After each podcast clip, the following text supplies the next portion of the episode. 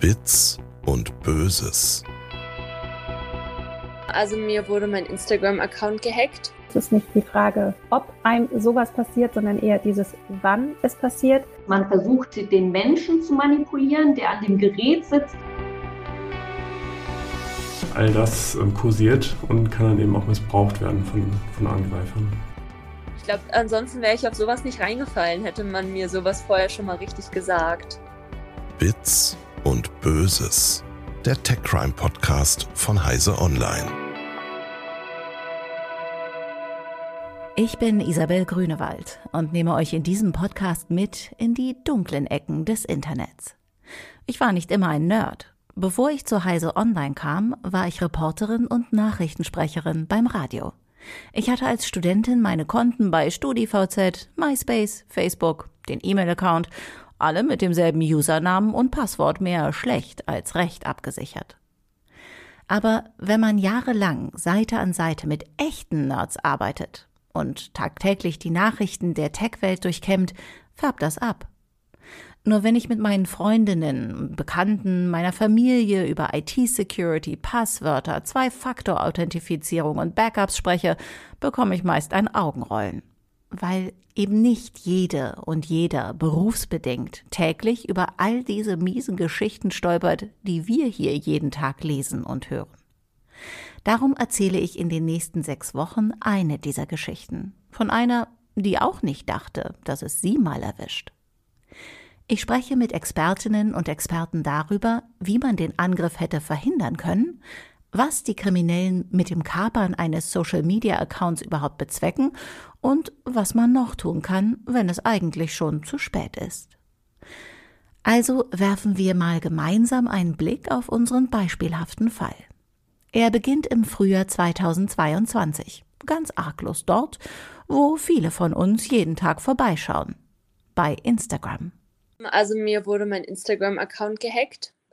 Es war eigentlich reine Dummheit. Also eigentlich war ich komplett selbst schuld. Ich weiß nicht, warum ich darauf so reingefallen bin. Ich bin, glaube ich, einfach von Natur aus ein naiver Mensch. Das ist, hm, nennen wir sie Sandra. Sandra hat keinen normalen Instagram-Account. Sie ist eine Person des öffentlichen Interesses. Darum hat ihr Account auch einen kleinen blauen Haken, der verifiziert, dass es wirklich sie ist, die da postet. Und darum will sie auch lieber nicht mit ihrem echten Namen genannt werden, weil ihr die ganze Geschichte auch ein bisschen peinlich ist. Sandra ist Schwimmerin, war bei den Olympischen Spielen in Tokio, schwimmt international ganz vorne mit. Auf ihrem Instagram-Account teilt sie ihr Leben und ihre Schwimmerfolge mit Freunden, Familie, aber eben auch ganz vielen ihr persönlich unbekannten Fans oder Nachwuchsschwimmerinnen und Schwimmern. Hier postet sie Bilder und Videos aus ihrer Freizeit, aber vor allem im Wasser, beim Training, bei Wettkämpfen und strahlend auf dem Siegertreppchen mit Medaillen um den Hals. Weil da steckt ja auch irgendwie ein bisschen Leidenschaft mit drin, also zumindest bei mir. Ähm es macht mir auch irgendwo Spaß, diesen Account zu nehmen und das ist ja auch irgendwo ähm, was Wichtiges, auch in der heutigen Zeit. Das ist ja leider so. Auch mögliche Sponsoren schauen sich die Social-Media-Accounts von Sporttalenten an, um einen Eindruck von ihnen und ihren Followern zu bekommen. Reichweite und Interaktion mit der Community sind für Sponsoren natürlich wichtig. Wenn all das plötzlich wegfiele, könnte dies auch einen finanziellen Nachteil für die junge Schwimmerin bedeuten.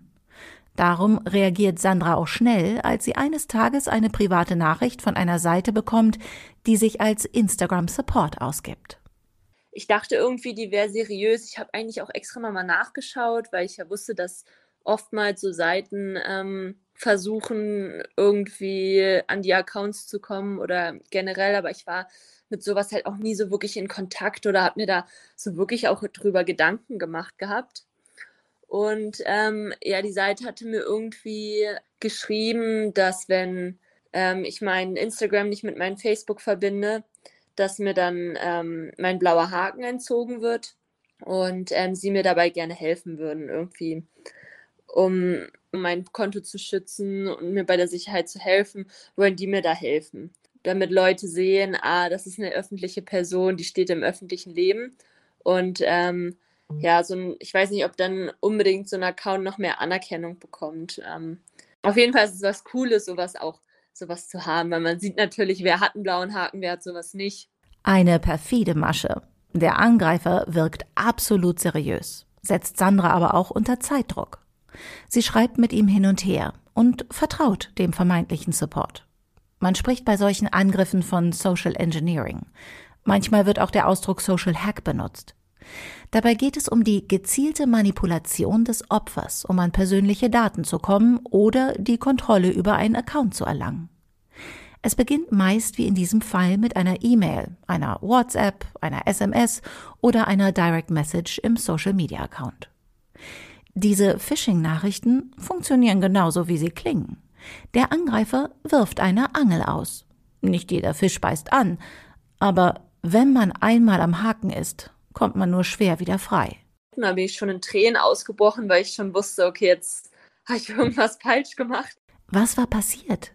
Da waren sie wirklich schon so weit, dass bei Instagram ist es ja so, um sich bei einem Account anzumelden, wird ja so eine Sicherheitsnummer auf dein Handy geschickt. Die musst du ja dann erstmal eingeben, bevor du da überhaupt in dein Instagram reinkommst. Ich habe diese Sicherheitsnummer aber noch nie benutzt, weil ich mich nie bei meinem Account abmelde. Also wusste ich das gar nicht so richtig. Ich wusste gar nicht, was ist diese Nummer jetzt wirklich. Und er meinte dann irgendwann zu mir, jetzt müsste eine Nummer auf dein, ähm, auf dein Handy geschickt worden sein. Und die müsstest du mir mal sagen. Ich weiß nicht mehr genau warum, aber auf jeden Fall habe ich das natürlich dann gemacht habe ihm diese Nummer gegeben und dann war es auch schon soweit. Auf einmal habe ich mehrere Follower bekommen, aber halt so ganz unseriöse Seiten. Das kam halt auf einmal so und das ist ja wirklich immer so die größte Angst, dass man irgendwie diesen Account verliert.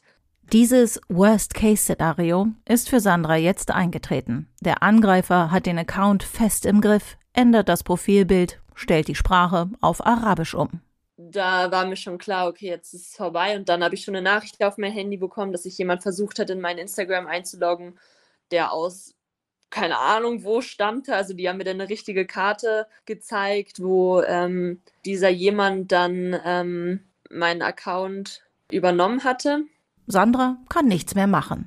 Also zum Glück haben sie keine irgendwie ähm, Links oder irgendwas an andere Personen geschickt. Da hatte ich ja dann schon Angst vor, dass die irgendwie versuchen, da über meinen Account Schindluder zu treiben mit anderen Personen. Also ich bin ja froh, dass es nur bei mir geblieben ist ja, ich hatte dann auch Kollegen Bescheid gesagt, dass ich da gehackt wurde und dass sie lieber mal aufpassen sollen. Doch natürlich erhöht der Angreifer den Druck auf Sandra. Das Schärfste war ja dann noch, dass die mir dann Drohnachrichten über WhatsApp geschrieben hatten. Also ich hatte dann schon Angst, dass die da irgendwie an meine anderen Accounts kommen oder weiß ich nicht, weil die dann auf einmal mir da Nachrichten geschrieben haben, aber halt wirklich mehrere Personen. Also es blieb ja nicht bei einer, sondern es waren dann zwei, drei Männer, die mir dann da, keine Ahnung, Geldvorschläge gemacht haben. Der oder die Täter haben offenbar Zugriff auf Sandras private Informationen, die im Account hinterlegt waren, und fordern ein Lösegeld in Höhe von 150 Euro, zahlbar via PayPal. Sie wissen, für Sandra ist der Instagram-Account mehr als nur ein netter Zeitvertreib. Ja, ich war zum Anfang noch froh, dass die meine ganzen Bilder behalten hatten und die nicht gelöscht hatten. Und dann irgendwann waren die Bilder natürlich alle weg. Ähm, ich habe dann halt immer versucht, äh, habe immer mal geschaut, so über ähm, den Account von meinem Freund oder von der Freundin oder so, da mal reinzuschauen. Zum Glück waren die ganzen Bilder nur archiviert, also die hatten die nicht gelöscht, sondern ähm, nur archiviert, sodass ich die alle wieder herstellen konnte. Das war schon mal ähm, eine Sache, aber ich hätte ja wirklich niemand damit gerechnet, dass ich diesen Account überhaupt wiederbekomme. Also ich hatte eigentlich nach zwei Wochen hatte ich damit abgeschlossen. Die Angst, die sie in diesem Moment empfindet, kann sie bis heute nicht abschütteln. Es ist schon so, dass ich schon immer wieder Angst habe, dass mir sowas passiert. Also sobald mir irgendwas auf Instagram schreibt, wo ich direkt merke, dass mir nicht koscher, also blockiere ich diese Dinger sofort und lösche die. Gehe da am besten gar nicht mehr richtig auf die Nachrichten rauf und lese mir das durch, damit ich erst gar nicht in Versuchung komme, sondern äh, lösche die sofort. Aber es war natürlich auch so, als ich dann Kollegen davon erzählt hatte oder Freunden, dass ich da gehackt wurde, die sind mir dann natürlich auch direkt entfolgt und haben mich blockiert, weil sie Angst hatten, dass denen sowas das Gleiche passiert, dass die irgendwie von meinem Account auf ihren Account rüberspringen oder keine Ahnung. Man kennt sich damit halt wirklich nicht richtig aus. Also man weiß nicht so recht in dem Moment, was man machen soll. Man ist total hilflos. Der Deutsche Schwimmverband, für den Sandra indirekt bei Instagram Werbung macht, gibt seinen Aktiven keine Vorgaben, wie Posts auf ihren persönlichen Profilen auszusehen haben. Darum gibt es auch für den Fall der Accountübernahme von dort keine Hilfestellung. Sie schreiben uns jetzt nicht vor, wie wir auf unseren Social Media Accounts auftreten sollen, sondern mehr so Medienschulungen in Bezug zu Fernsehen, Interviews. Ähm, aber ich glaube, so Social Media ist dann doch unser eigenes Ding. Also gerade so mein Instagram, da will ich auch gar nicht, dass mir jemand reinredet und mir sagt, aber ich glaube, so eine richtige Schulung, auch was Hacker, ist ja nicht nur für einen Sportler, ist ja alle. Das ist einfach scheiße, wenn sowas passiert, hat man auch einfach Angst, dass da, ja, dass dann irgendwelche Sachen kommt auf dem Handy, wo er eigentlich nicht ran soll. Sei es die, die Kontodaten oder irgendwas, PayPal-Account oder Bankaccount, keine Ahnung, E-Mail-Account, wo so viele wichtige Sachen drauf sind oder an irgendwelche Kontakte kommt oder ich glaube, ansonsten wäre ich auf sowas nicht reingefallen, hätte man mir sowas vorher schon mal richtig gesagt. Da Sandra selbst nicht weiter weiß, wendet sie sich an einen Freund der Familie, der sich mit IT auskennt. Aber auch er kann den Account nicht mehr retten und nur Schadensbegrenzung betreiben. Wir haben natürlich erstmal alle Passwörter von meinen anderen Accounts geändert, damit, weil ich ja natürlich so schlau war und überall dasselbe Passwort hatte, ähm, so wie man das natürlich macht, so dass man sich das natürlich immer alles schön merken kann, nimmt man natürlich überall dasselbe Passwort. Den Fehler habe ich jetzt natürlich nicht nochmal gemacht. Es ist dieser Freund, der sich schließlich an Heise Online wendet. Und es ist wiederum unser Kontakt zur Pressestelle von Instagram in Deutschland, durch den Sandra letztendlich ihren Account mit dem blauen Häkchen zurückbekommt. Aber natürlich können wir nicht bei jedem Account helfen. Zum einen, weil man bei Instagram bestimmte Voraussetzungen erfüllen muss, um überhaupt beweisen zu können, dass dies der eigene Account ist. Zum anderen, weil wir sonst wahrscheinlich kaum noch Zeit hätten, unsere eigentlichen Jobs zu machen. Darum werden wir im Laufe dieses Podcasts auch immer wieder darauf eingehen, wie man sich selbst helfen kann. Denn wie unsere Security-Spezialisten immer wieder betonen, es ist nicht die Frage ob, sondern wann es einen erwischt. Den Angreifern ist es egal, wie viele Köder sie auswerfen müssen, solange ihr Phishing immer mal wieder von Erfolg gekrönt wird. Und nicht immer geht es so glimpflich aus wie bei Sandra. Im Zuge der Recherchen stoßen meine Kolleginnen und Kollegen auch auf weitere Accounts von Mitgliedern des deutschen Schwimmteams, die gekapert wurden.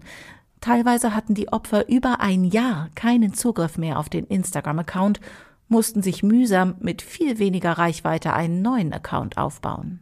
Ich war ja wirklich froh, dass es bei mir geblieben ist und der dann nicht irgendwie noch anderen Leuten äh, irgendwelche Links geschickt hat oder irgendwelche Fotos oder weiß ich nicht was. Aber ähm, ich denke, ich war da auch mit zwei Wochen, ähm, wo ich den Account jetzt nicht hatte, war ich noch ganz gut dabei. Also ich glaube wirklich, wie bei meinen zwei Kollegen da, ähm, die den wirklich über ein Jahr nicht hatten, bin ich da noch ganz gut weggekommen, glaube ich, ja. Inzwischen haben alle wieder die Kontrolle über ihre Accounts, aber das vermeintliche Happy End ist das nicht. Ein mulmiges Gefühl bleibt, auch bei Sandra. Aber ich lebe trotzdem wirklich immer noch mit der Angst, dass mir sowas nochmal passiert oder dass dieser, dieser Kontakt, der da meinen mein Instagram gehackt hat, irgendwie nochmal Zugriff darauf erlangt, obwohl ich ja wirklich mehrere Sicherheitsmaßnahmen oder Vorkehrungen jetzt getroffen habe, dass da wirklich niemand mehr rankommt. Und so ganz unberechtigt ist diese Angst nicht. Meine Kolleginnen und Kollegen bei Heise Online oder dem Computermagazin CT erreichen immer wieder ähnliche Zuschriften wie die von Sandra von Instagram-Nutzerinnen und Nutzern, die Opfer von Cyberganoven geworden sind. Nicht bei allen können wir, wie gesagt, helfen.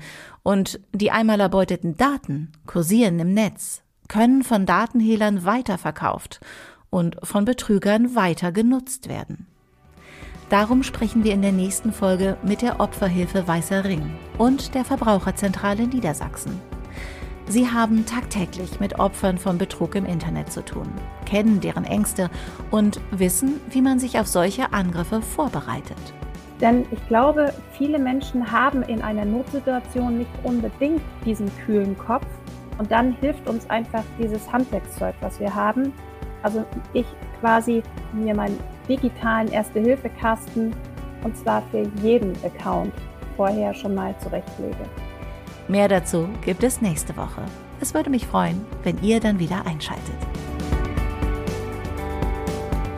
Bits und Böses, der Tech Crime Podcast von Heise Online.